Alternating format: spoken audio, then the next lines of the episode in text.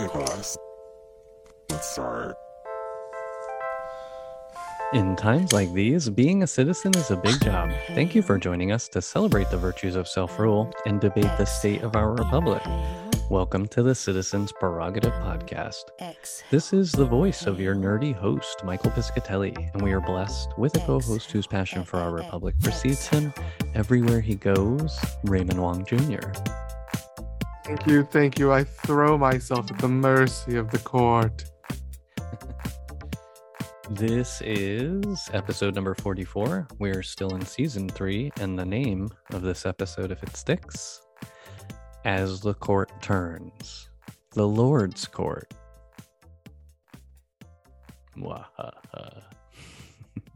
So today we're going to be talking about pretty much all about the Supreme Court, um, zeroing in a little bit on its current state. And of course, we'll bring to the table some calls to action I don't think any of them will be new to any of you, but maybe they will. We'll see how it goes. So, Ray and I were doing a little bit of research um, as we usually do. Uh, this time we were doing it kind of live before we kicked off this episode. And I think we were both a little surprised. I know I was surprised by some of the statistics we came across because, you know, we had an inkling about the religious leaning, the nature of the court leaning towards religiosity. And, uh, but we were a little surprised about exactly how religious it is, or how, you know, h- how it's come to be the way it is, or, you know, the state that it's in. So, without belaboring the point any further, we're going to go ahead and jump into it. So, the first bullet we want to remind everybody we have up here to talk about is just orient us all to the fact that according to the Constitution, this is under the First Amendment in there, uh, we have separation between, you know, in layman's terms, we like to say separation between church and the laws of our republic or church and state. Um, somewhere in there, it really says that know, we're all free uh, not to be bound to a religion. Uh, and essentially, you read into it is that there should be no state sponsored religion. So the idea there is, is that people should be free to practice religion or not without any state sponsorship of any particular religion. Um, and it's interesting because that also included, especially Protestantism, which was the king's religion, right? A lot of the people who were uh, the original founders of this system, our republic, were probably Protestants. I mean, they were probably all across the board, Lutherans, whatever. Um, but Protestants, because those were mostly English companies that were established to create the settlements. So we have a very, I would say, heavily Protestant past. But it was very interesting to see, to find out that today, so we have nine Supreme Court justices. But what I didn't realize, and I think Ray, you're in the same boat as me, is that six out of the nine justices are now um, basically have Catholic roots. Uh, so it's shifted because historically it was a majority, I believe, Protestant basis. I mean, if anybody was bringing religion to it, it was a lot of Protestantism. And then now um, six of nine are Catholic. And then the other three are Jewish. So it's interesting because it's not very diverse from, you know, like a religious background or belief system perspective. But I'm really surprised about this historical shift away from Protestantism. Um, and and for anybody who's been around for any period of time, you know, you people think back to Kennedy, President John F. Kennedy, and he was the first Catholic to ever be elected to the presidency. And and the country had a lot of reservations about it. They were very concerned about him being beholden to the Vatican, to the Pope, right? And we wanted our president to actually uphold the laws of the nation and our Constitution more so than trying to, you know, bring the Vatican home to America. oh, funny how things change and now the court the court has become catholic um and we have a few jewish people on there and it's interesting because when you think about it who historically has been persecuted has now come to rule the court.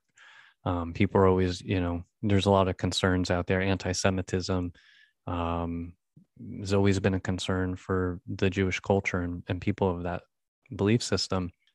Um, and then, you know, for a long time, Catholics were always ostracized, right? Because Catholicism basically came with Italian and Irish immigrants, and they were not originally white when they arrived. Um, so Cath- Catholicism was not American, but now it is. uh, very interesting. Excuse me. So uh, we'll just take a little another moment here to kind of reframe ourselves with additional historical perspective. Um, so rather than today, today you hear a lot about this being a Christian nation or a Judeo-Christian nation, and honestly, it's really always had been a Protestant nation, um, pretty much to its origins. And that, like I mentioned earlier, was the Church of England, and it was brought over with the founders. Um, now, there's some debates as to the intellectual nature, intellectualism, and the intellectual nature of some of these belief systems or faith systems. Um, but because the Protestants, because the Protestant religion was present when the system was established, there was most trust placed in that, that it would not interrupt the programming that was planned for us, so to speak. Does that make sense, Ray? I, I believe so. And yeah. I think this journey has been um, good for for both of us because I, I happen to preach that there's usually a pendulum. History repeats itself, and I should have known that this nation. I, I, I criticize people that say, "Oh, things have never been this bad," and I just did it with the the judgment of the Supreme Court. Right? It's never been this religious. It's never been this polarized. But in fact, the the court itself and the nation itself comes from these extremely religious roots, and we have to understand that the Protestants left England because they were too fun and getting too loose in England, right? So they felt like the English people in general had swayed too far from the teachings of the church and such. And so they wanted to free themselves and practice their religion, um, free to be as strict and uptight as they wanted. And and that is what we're battling. And we we've come from this really, frankly, the pilgrims. I said earlier, why didn't I think of the pilgrims, right? that fashion was not diverse. And so when you think about that, we're basically fighting that heritage. Yeah, that's exactly right. And not to put them down, but they were basically shunned by every country they landed in until they got to America. And if the natives, maybe if, you know, the first peoples that were here had the opportunity to cast them out, they would have. I don't mean to laugh about that, but, you know, we all know how the history goes. Goodness. Interesting. So here we are now. Um, we have the Lord's court coming to bear on us. And one little tidbit on that too, which is interesting because we hear a lot about evangelicals, evangelicalism, and stuff like that in the United States. It's pretty fervent. But it's interesting that it's not anywhere there that we see, at least not in the Supreme Court, not in the federal courts for the most part. Um, and this was another piece of that came up in the research. I was not looking for anything about evangelicals. It just comes up because they're so active politically, um, very active politically, but they don't have these court appointments. And there was a footnote in here, and this is analysis through NPR, where they were commenting that Catholicism and Judaism are a little bit more intellectually oriented as far as how the members of those communities are encouraged to spend their time. Whereas uh, the evangelical um, system is set up for expansion and probably for profit. So they focus their time and energy not getting into the halls of power, but just expanding their uh, flock and thus the revenue of their church. Uh, so then they can donate to people who will pass laws in their states where they have the most concentration of power, right? They haven't really focused much on the federal level yet, but for the moment, the Catholics and um, and uh, some of our Jewish brethren have, have arrived there. And it's an interesting swing. It's an interesting swing, and and time will tell. Right? We we can't predict what's going to happen, but we have some pretty clear indicators. So, um, we're just going to sound some of the alarms here. We need to keep our eyes on these things, right? We shouldn't worry about what has yet to come, but we should be aware of what may come to pass, and it may not be for the benefit of most of us. It, we may be moving, we may be sliding backwards uh, in time from a civil liberties perspective. The freedoms, the freedoms we've enjoyed, perhaps were more expansive in the past than they will be in the future. That's kind of the indicator that we're seeing. So there are a number of civil liberties that are going to be at risk given the makeup of the current courts.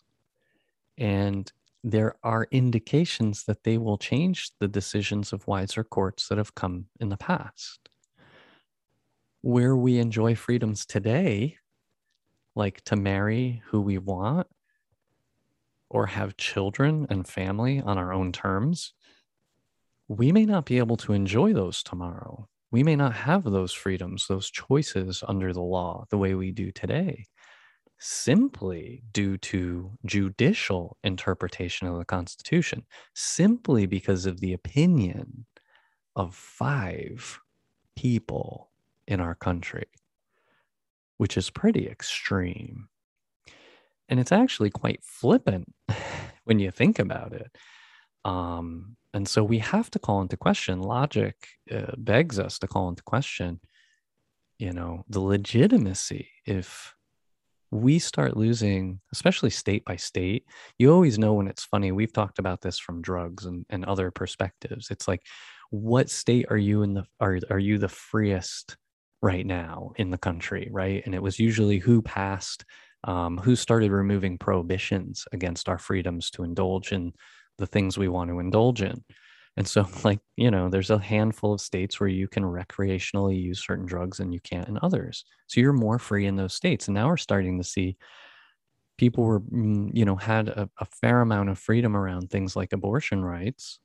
And that's going to start getting restricted again, is what we can tell is likely to happen. And so you're going to have states where some United States citizens are more free than in others. All we're all citizens of the same country.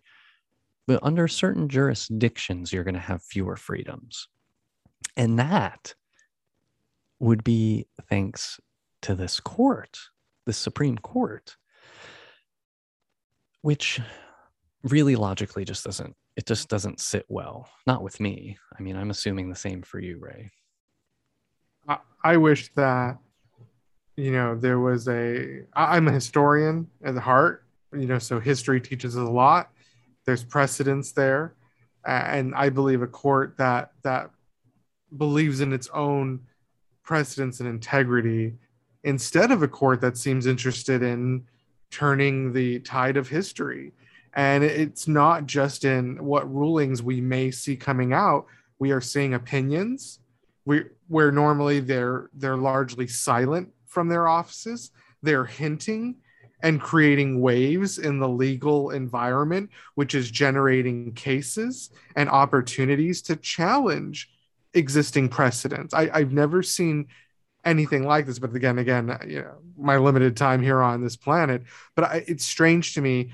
I've never seen the court act seemingly in its worst interest, hinting, dropping rumors in the trades, if you will. It just doesn't seem normal. So that's why it's it's, it's scary to me. And I, I do agree that there is an extra um, layer of intrigue that's affecting our court system. And what could it be besides the majority that's happening right now? There's only one common thread there.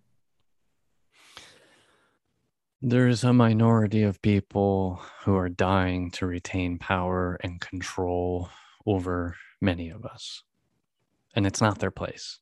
It's it's their place to have control and agency over themselves as individuals, but then to be affecting our liberties in such large swaths is inappropriate, wholly inappropriate. It's it's self-serving of something other than US citizens under the Constitution. That's really what it feels like.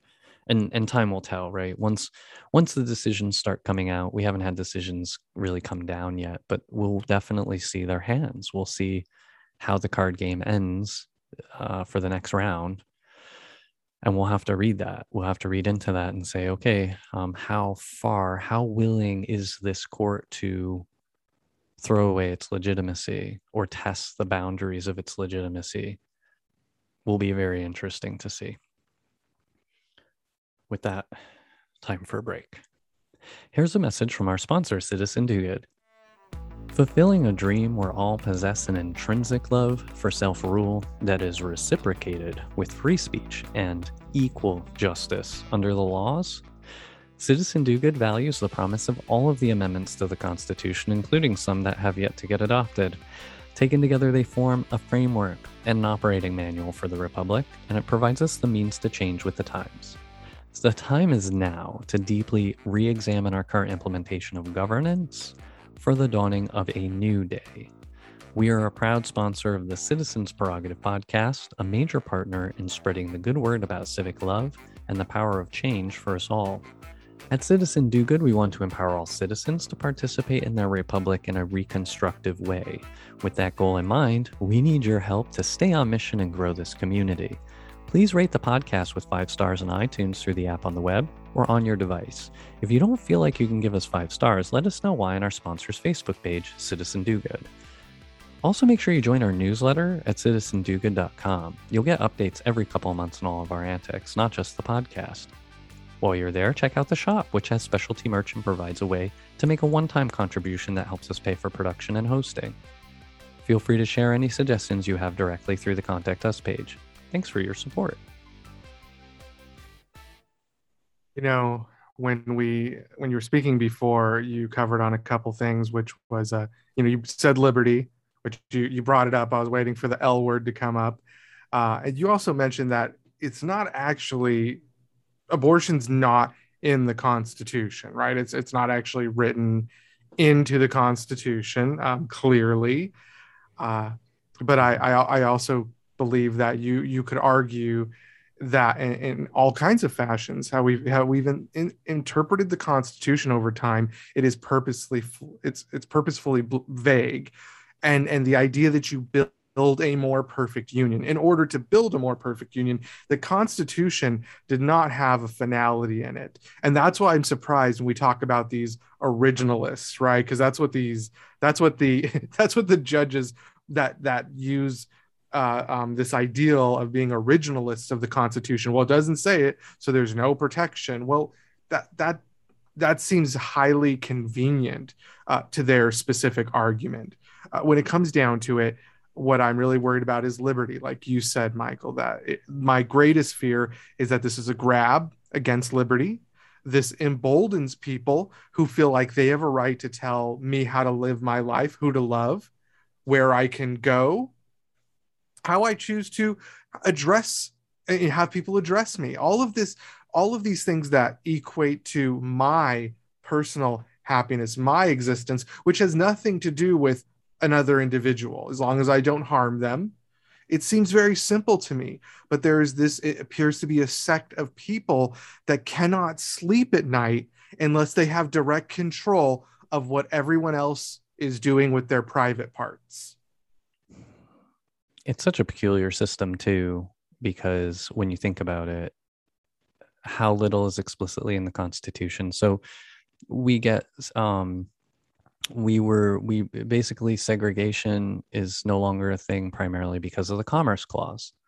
Um, there is no nothing in the constitution that says uh, segregation is you know illegal. It's and then in this whole case of abortion it comes down to the right to privacy so yeah, abortion is not in there. Um, the fact that a woman has rights, uh, inalienable rights equal to a man, is also not in there.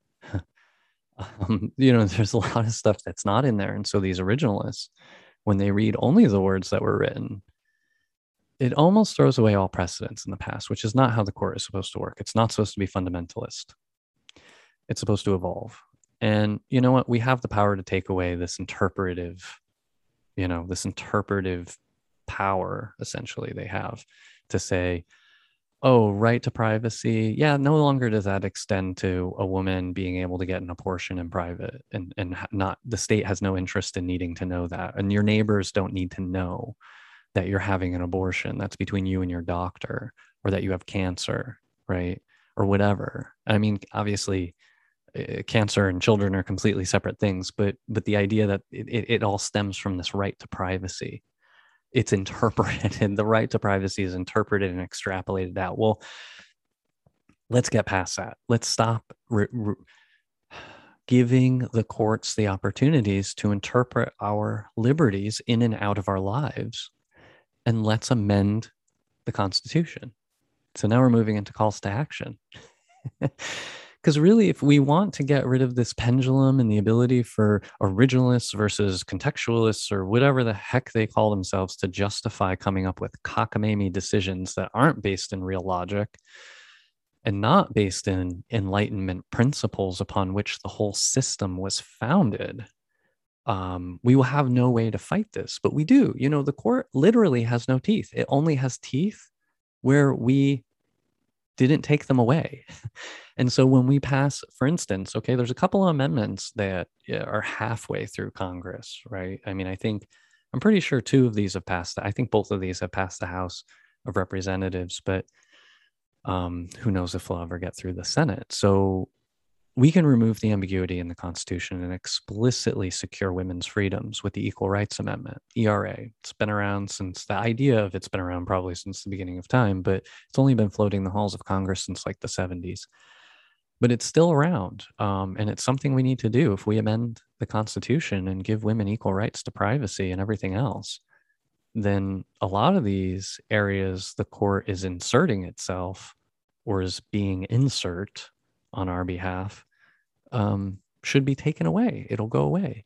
And then beyond that, there's also the Equality Act. Um, so if we were able to pass the Equality Act and the Equal Rights Amendment, then who, you know, who I identify as, who I am, who I love, and what I do with my body is no longer, it's explicitly, you can be an originalist as long as it's written in there. Leave me alone. but we can't do it if we don't amend the Constitution. Otherwise, these justices, this five out of the nine, it's five people get to decide our liberties at their will.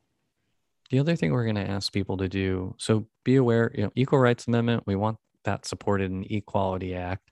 You also need to keep an eye out for congressional candidates that are open to establish term limits on the Supreme Court. So, one of the things that we have at the Supreme Court today is that they're appointed for life. And when the system was established, average life expectancy was 38 years. 38 years. And now we're closer to 80 years. It's huge.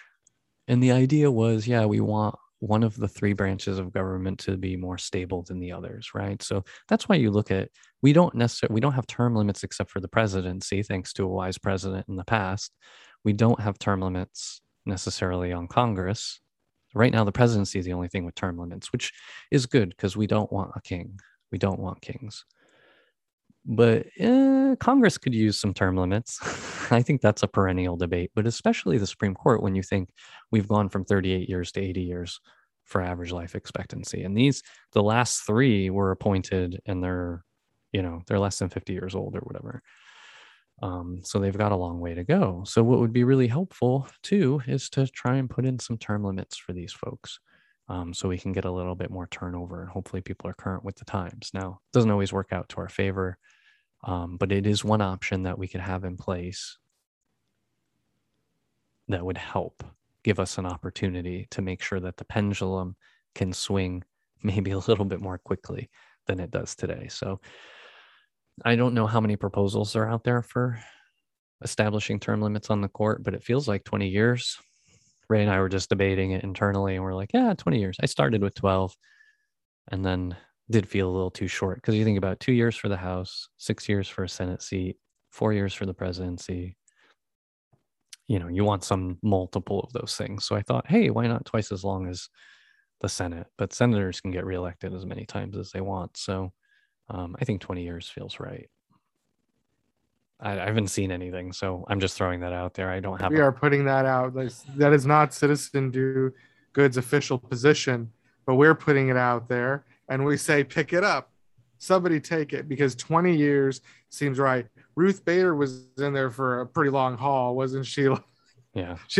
She's the longest, one of the long. So 30. I, I'm just saying that I think when we when we look at limits, term limits, we were right with the president's role. They took care of that. We took care of King make uh, the King issue.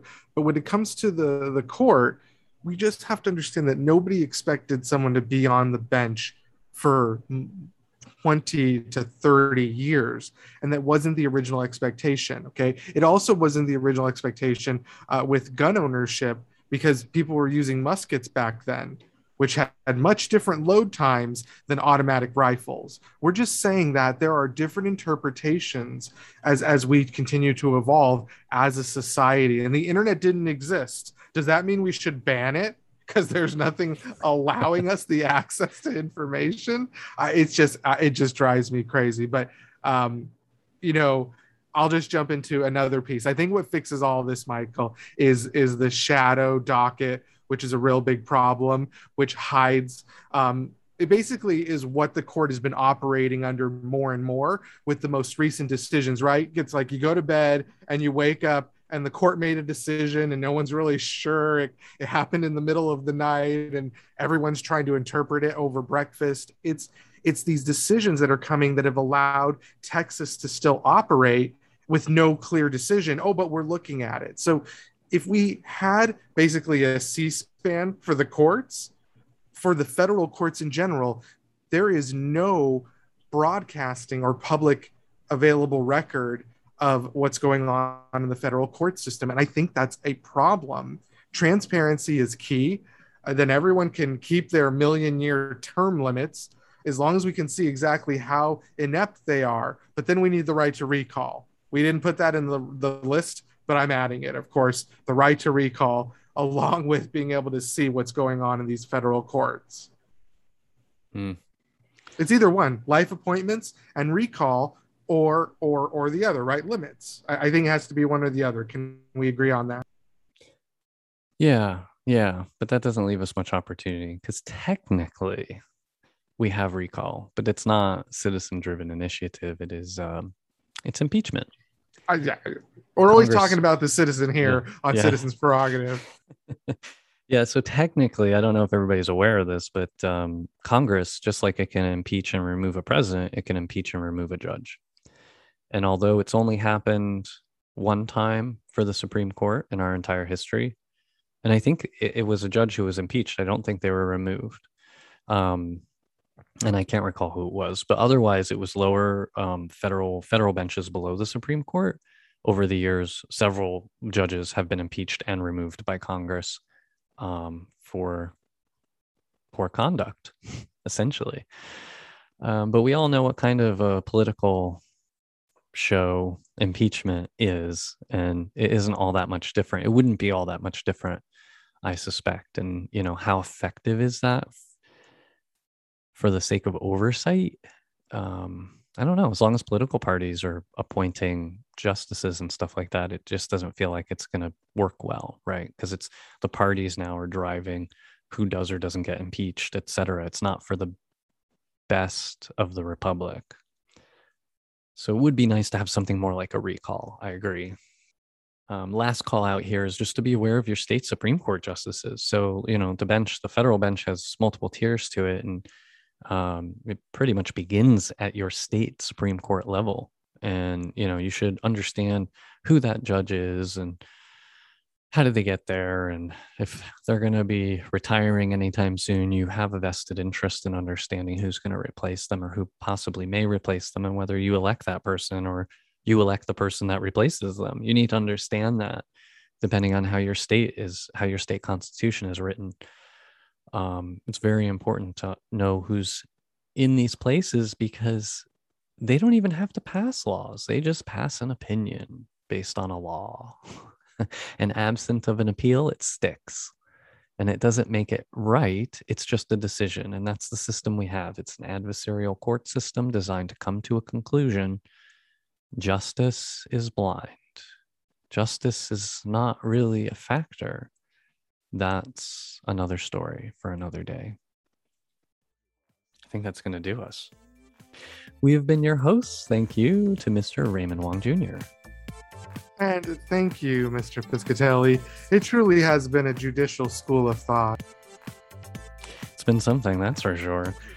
For information on this and other episodes, head over to citizendogood.com and click on podcast. While you're there, hit up the contact us page and leave a comment. We'd love to hear from the community. Special thanks to you, our listeners. We save the best for last. You are the best, and you have been for years. Thank you for your support. We know it's painful, and we love you. Intro music sample from OK Class by Ozzy Jock under Creative Commons license through freemusicarchive.org. Other music provided royalty free through Fislian Studios Inc.